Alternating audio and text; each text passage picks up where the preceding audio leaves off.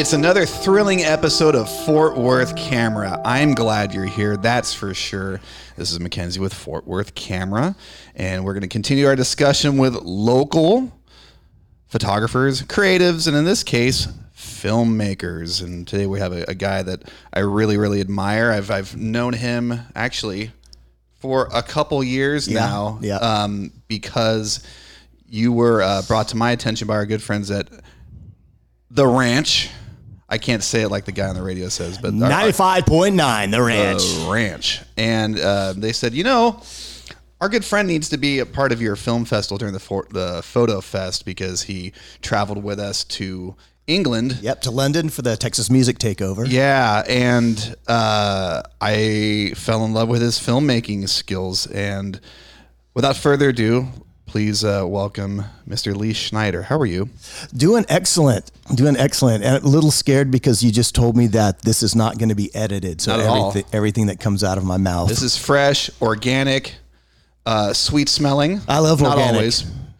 Um, but what I want to talk about as um, as our kickoff topic is that not everybody stays in their same career forever, and not everybody continues with their on a life path they expect. yeah, true. And I, I know how, what that's like. I've worn a lot of different hats and my. Uh, I'm only 21 years old, so it's pretty nice to have such a great uh, backlog of experience.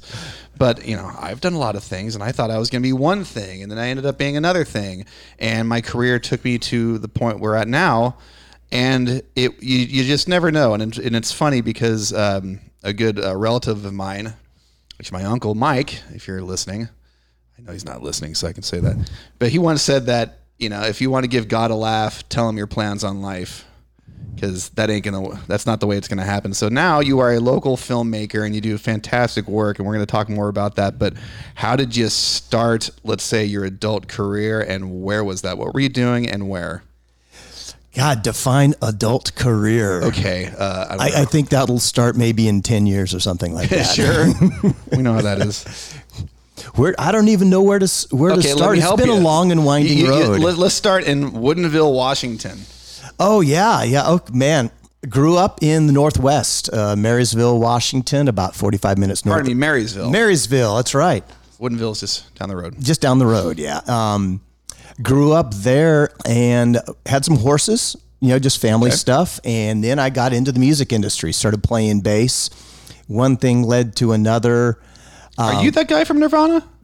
Almost, almost. I actually was getting ready to audition for Alice in Chains. I've Not- got a you're picture right here. Chris yeah. Novoselic. you serious? You were gonna?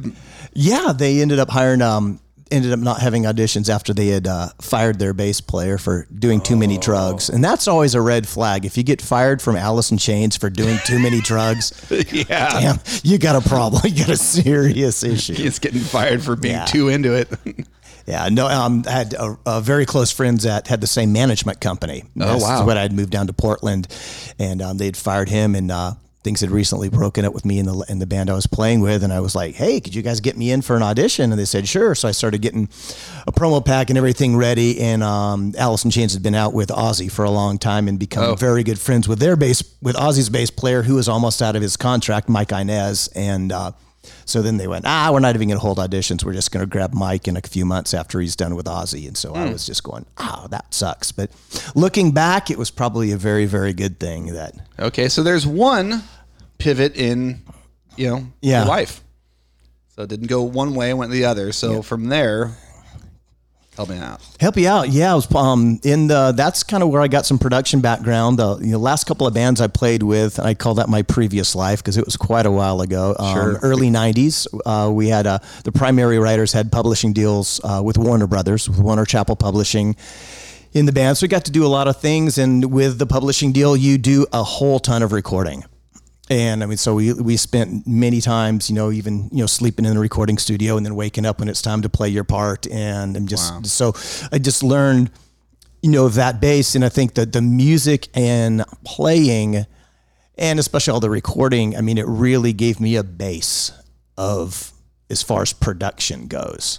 Yeah, that's key. My, one of my questions that I'm writing for later is if there will eventually be a connection between music production and film production. Absolutely, I but absolutely. continue yeah. your story.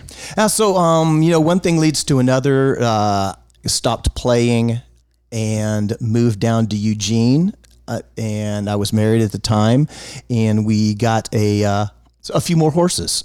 You know, I mean, my ex-wife had grown grown up with horses. I grew up with horses. We had a few acres in Eugene. It's like, hey, you want Got to be tough to fit those horses in a studio. Yeah, isn't it is. It is. They they don't fit well and Make a mess. Make a mess. Make a big mess. Got to watch where you step. Yeah. But uh, yeah, so I ended up getting a, um, you know, was really done playing at the time. I didn't even listen to music anymore. I was pretty disgusted with it after yeah. going through the, you know, the industry's very difficult. I know Now I've got a, let- let's let's frame this. What year was th- this time frame? it's early '90s. It was when the it was when the grunge scene hit, and we were more of an early Van Halen styled band. Okay. And it was very, you know, it was it was very hard rock, but it was real melodic and had hooks and stuff. And so the grunge, with the er, especially the earlier stuff that came out, was nothing that I was interested in at at all. And so um, you know, it just changed. And so all the bands, you know, we went from turning down record deals to not being able to get a phone call returned in like four or six months. So in there, it just like the whole music scene changed. So if you were doing like a more, you know, early Van Halen ish type of thing that we were, I mean, the rec- record companies all of a sudden were not interested because Soundgarden was the next thing Sure. coming up, you know, in Nirvana and all of that.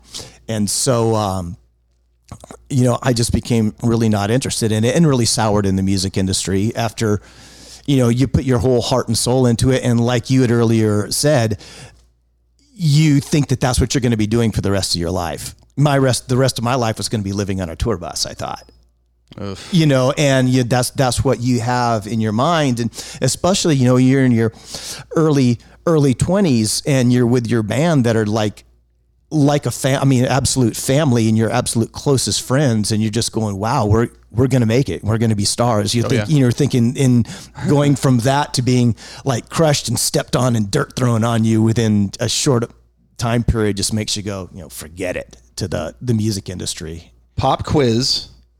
What did your hair look like? Oh, And I've did you? And bonus question: Did you prefer Final Net or Aquanet? Oh, it was Aquanet, the extra extra hold. Uh, that's an easy question. Oh, good. It's probably because it was less expensive. That was probably the cheapest. I see. I actually one of the guys, and this was in, in a different band, but like one night we're like, your hair looks a little weird. And he goes, yeah. He goes, I ran out of everything. He had absolutely no money. He goes, so I used some toothpaste what? to For his hair? toothpaste to like you know make it big. What does that mean? Uh, He well, said he just put it in there like a gel and uh, you know made it puff, puffed it all up. But you know my hair was halfway over halfway down my back. yeah, I had a hunch. Yeah, it was. Uh, Well, the, the guy, uh, Greg Woods, who's our engineer, who will be editing a little bit of this, although this is mostly organic, he'll think that's funny because he was in a band in the the mid to late '80s. And Greg, I don't remember your band's name, but it was like something like uh, Dokken or Def Leppard. It was a combination of those words. And uh, Greg, if you're listening, you can even tag a picture on this. But um, anyway, so we are in the early 90s. Mm-hmm.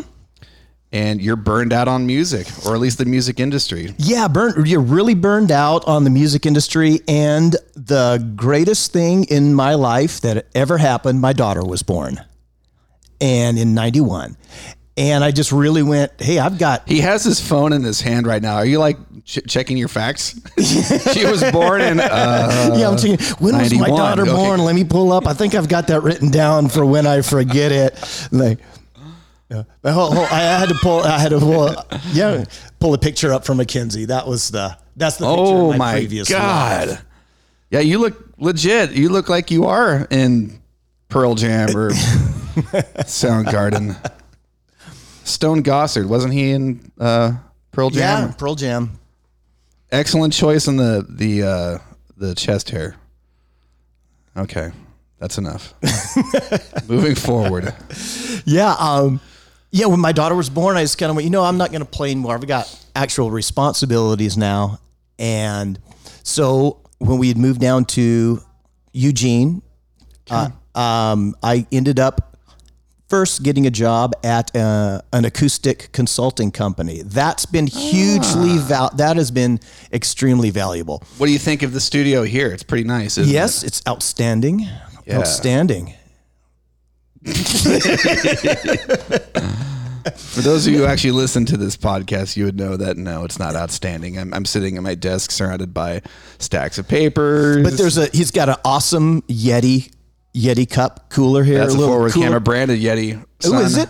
Oh yeah, look at that. Uh, Oh, that's cool. Yeah, of course it's cool. And hold on, needs more whiskey. Okay. Anyway, So uh, yeah, uh, there that was a that was very very valuable. Um, we designed, we manufactured products and designed recording studios, high end hi-fi listening rooms, that kind of stuff, and then provided the acoustic treatment for them. So I learned a lot about the quality of sound then. And so that's, I mean, I listen, it's really strange. I listen to rooms when I walk into them still to this day. Hell, that was over 20 years ago, but I'll walk in and like, I just notice Resonant pitch. rooms. Yeah. And so that's, that's really helped me out in, uh, you know, with audio, you know, for video being just, you know, alert to that. But then um, I got a job. You know, things kind of circled all the way back around, and I got a job doing advertising sales for a national horse magazine called Performance Horse. And uh, the majority of the clientele was down here in Texas and in California. It was a small niche magazine. We dealt with the Cutting Horse Association, the Cutting Reining, cow horse stuff. Um, and you know, I was worked for them for about five years, and towards the end there, we did a little video project with the magazine. And to show you how long ago this was, we were taking one minute videos and burning them to a CD-ROM. And- yes, DVD. no, Yeah. not even not even a DVD, and then inserting that into the magazine. So when we distributed the magazines, you know, we were also distributing some video content. And I found out in that process, I just kind of helped out, you know, with the project, thought it was really fun. Enjoy, and went, man, with my music background, I totally understood the whole production process in, in the video. And, you know, I mean, doing the video stuff. And um, thought, hey, this looks like fun. I could do it. And then when I was talking to my cust- my clients on the phone for print advertising, I was just asking them, hey, ever thought about video?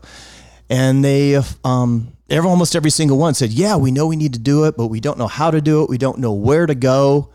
And I'm kind of thinking in the back of my mind, yeah, yeah, I don't know how to do it either, but I'm going to figure it out. And so that's how it all started. I borrowed some money from this is this is how crazy it started. Borrowed some money from my mom to buy my first camera. I didn't e- had never even owned a computer at that at that time. Somebody, a, f- a very close friend of mine down in Texas, who produces a very large horse show, called me up and said, "Hey, I heard you're moving in, doing some video. We need a big promo video done for the horse show and the association. You want to do it?" And I said, "Heck yeah!" I didn't even own a computer at that point in time, so I said, "Here's how much it's going to cost. I need a fifty percent deposit." She mails me a check. I went down to the Gateway Computer Store. Yeah. Yeah, yeah, Gateway stores. The cow. Remember the little the boxes with the I, I, I do remember. yeah Yes. that. So yeah, put that money down on a computer on a ninety days same as cash. Shot shot the video at the uh, at the horse show. Came back. It literally took me almost uh, three months from the 90 days same as cash to edit it. I didn't have a clue of what I was doing. So like everything I did, I had to read read a manual, you know, but I got the video finished and they sent me the balance about 3 days before my 90 days same as cash on that computer was due and I went down and paid it off. And that's how I got my first computer was with the money from my very first shoot. And that's how most entrepreneurs.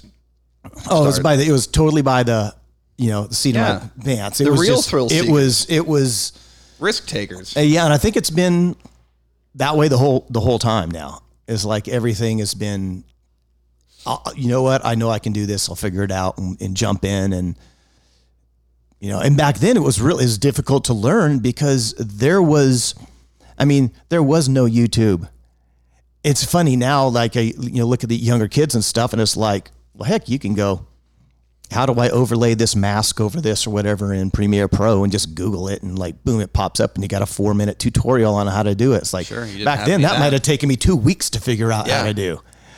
Okay, You so, so let's fast forward just a touch because Yeah. now you're an established filmmaker here in Fort Worth, producing such you know footage for Visit Fort Worth or um, Here Fort Worth and any other uh, organizations you might like to, to Man, I've done drop that are Well- you know people. Well, just I mean, just a, a ton of stuff around the city, and you know, and, and I travel. You know, I fly a bit and travel outside. You know, I've been to, to Greece and produ- produced a little project out in um, in Athens. Like, like you'd already mentioned, been to London a few times. You know, with the Texas Music Takeover, did some travel stuff in Jamaica, and I you know, get out to um, you know, California quite a bit. But um, the bulk of what I do, still about 50% is in the horse industry. Um, a lot of, you know, marketing based things for the stallions, ranches, um, different associations. And so a lot of that's based, I mean, and that's why, that's how I got to Fort Worth was because, you know, I'm working at the magazine up in Oregon. And as soon as I got my first few jobs, I said, well, heck, I've got to live down here. There's no way I can fly back and forth from Oregon if this is where, you know, the horse industry is. So I moved, you know, didn't move down here. And, um, but yeah, I visit Fort Worth. Um, you know, a lot of stuff for the city. Um, I've just shot a couple things for them last week for Fort Worth Sports. The, for they're really pumping things up. You know, their gym, the gymnastics that's coming in. Um, they just had the uh, college gridiron showcase, which was fantastic. It was uh, some of the top college. Uh, prospects and NFL scouts and agents and stuff were here over the last just a couple of days. So I went and shot that. Um, they had the table tennis, you know, world championships and the wrestling world, uh, one of the national wrestling things that were here. So that, um, you know, and then like the National Cutting Horse Association, you know, they're based, you know, right right down the street here. Um, you know, a lot of stuff for them. Um, I'm just trying to think. I do. A, it's such a wide variety, I guess. Like Well- yeah, la- last week, I was in Daytona shooting at the Speedway. I came back here. I had one day off. I shot, you know, for the Fort Worth Sports. Had one day to edit. I was up in Ardmore shooting for a team roping thing yesterday. Back here today, I've got. I'm generally juggling probably six projects at a time and doing pretty much all the work myself from shooting, editing, coloring, audio, final production. for someone who doesn't know enough about the actual art and craft of filmmaking, um, speaking to people like you and say Eric Clapp and Nick Utter, this seems to be some sort of target rich environment living here in Fort Worth because all those guys are busy all the time doing documenting either getting clients or documenting things that are just going on here in Fort Worth. And um, I find that fascinating. Of course, the hallmark of this production, this little podcast thing we got going on, is talking about Fort Worth. Yeah. And so, tell me some good stories. Tell me a story, Lee, would you, about working here in Fort Worth? And Oh, I've got yeah, I've got Yeah. something. I've got something. good. We did um, a deal for uh, the Fort Worth Business Press. Uh, this is uh, quite a few years ago. I mean, four, four years ago or something like that, five. And we were shooting a, a very short video every week for them. It was like maybe a minute and a half, two minute long video with some of their different clients, you know, around the city. So we went to a lot of different businesses and interviewed people and the, you know, the owners um, that were, you know, working with the, the Fort Worth Business Press and for a little web video. And one of the standard questions was, why Fort Worth? yeah, why is your business here? You could have this in, you know, anywhere in the country. And it became a running joke because we got the same answer every single time. And they said, it's a small town, hometown feel in a major city where you can get whatever you want. yeah, it's true. And I hope that's not your answer to our final question. No, it's not. Okay, good, good, good, good. It's like Jeopardy here. My final answer. Well, there will be a final answer, but before we get to that, um, tell us about the gear you use currently, and uh, because filmmaking with the camera itself, in particular, It's changed a whole lot, not Yeah. just from a camcorder to you know tape, you know w- whatever medium. Now it's shot Mm-hmm. with interchangeable lens cameras and, and mirrorless cameras, and Yeah. sometimes. What are you shooting with?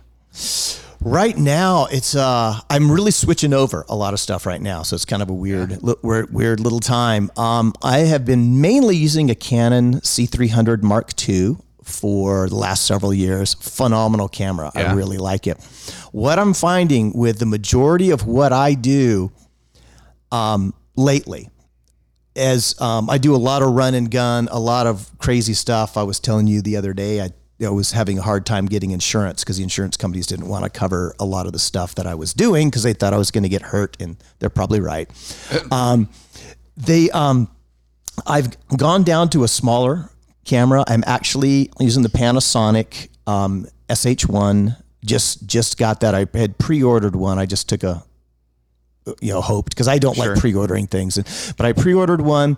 Um, that with the um, Atomos Inferno recorder on it, and then I, I've used a Sennheiser MK H50 microphone, a shotgun on that, and I can run that right into the Atomos recorder because that has phantom power. And um, what I found, I was like we were talking earlier. Um, I was just down in Daytona shooting for um, a Ferrari team at the Daytona International Speedway, which was absolutely amazing to do. But I took a, a Ronin S, you know, stable gimbal, the stabilizer down there, and a vest and everything, and I never even took it out because I was able to hand hold. So I shot for three days. Stabilization was yeah, good. Yeah, I was able to just hand hold the camera uh, for everything. And we're talking a lot of really short clips, you know. I got a tripod out to um, record a couple interviews, but that was about it. So I'm just, and um, you know, but I pretty much have you know all, all the junk you need. You know, I mean, lots, lots of lots of you know microphones and audio gear and lighting equipment and you know, but that the S1H is.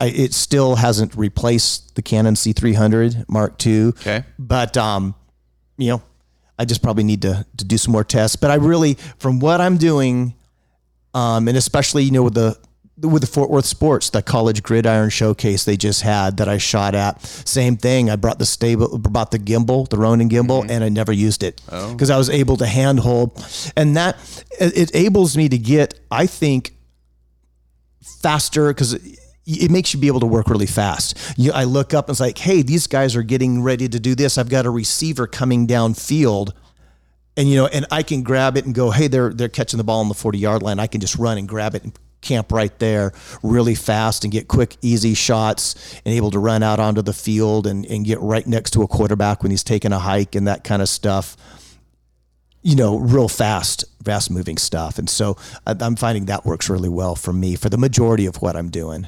Well, I hope people realize that this is this podcast is actually not a commercial because we don't sell Panasonic. I know I felt so bad. No, you said, what are you using right now? And I was like, we can talk about gear. It doesn't matter where it's from. Um, you know, that's how we nerd out on this thing. You know, we, people want to talk about all sorts of things, not just the personalities, but the gear as well. So, thank you, Lee Schneider. thanks for having me. I've, this has been, been great. Final question Final question. Does Fort Worth ever cross your mind? You know what? It does. Let me feel it. Let me feel it. Well, here's what's really neat about Fort Worth for me is that I have been incredibly, incredibly fortunate. I mean, I just kind of trip and fall down and wind up in a bed of roses. I mean, I've been so fortunate to get to travel a lot to amazing places. And like say, you know, doing some travel stuff in Jamaica, you know, popping down to Florida with clients and doing some neat stuff. I just went down to, got to go down to Key West and shoot some videos for a, a boutique hotel in Key West. I mean, it was amazing. Um, just phenomenal locations all over the world. And, you know, but every time I come back to Fort Worth, glad to be home. Okay. you know and it's like i just i just you know when i'm landing when the plane's coming down i'm like man i just hung out for five days in key west and getting all do the, to do all that stuff. And i'm never going oh god now i'm ha- now i'm home. You know it feels good coming back to fort worth every time, even though I've come from a really, really neat location. It always feels good coming back to the city, and everybody's nice. It, it just it's got a great feel to it, and it just it, it makes me happy being here. We hope to have Lee Schneider as part of our 2020 Fort Worth Photo Fest. That is May 1st to the 9th. You can learn more about that at fortworthphotofest.com. Long title, but uh, well worth the typing. That's Fort Worth spelled out. Photo with an F, fest with an F dot com. Thanks, man. Exercise your fingers so you can type that. Thanks for hanging out. Thanks for having me. This has been a presentation of Fort Worth Camera at 1600 Montgomery Street in the Cultural District of Fort Worth, Texas. I'm Mackenzie Hughes. Our engineer is Greg Woods. For more information about Fort Worth Camera, visit fortworthcamera.com. And for more information on the Fort Worth Photo Fest, please visit fortworthphotofest.com.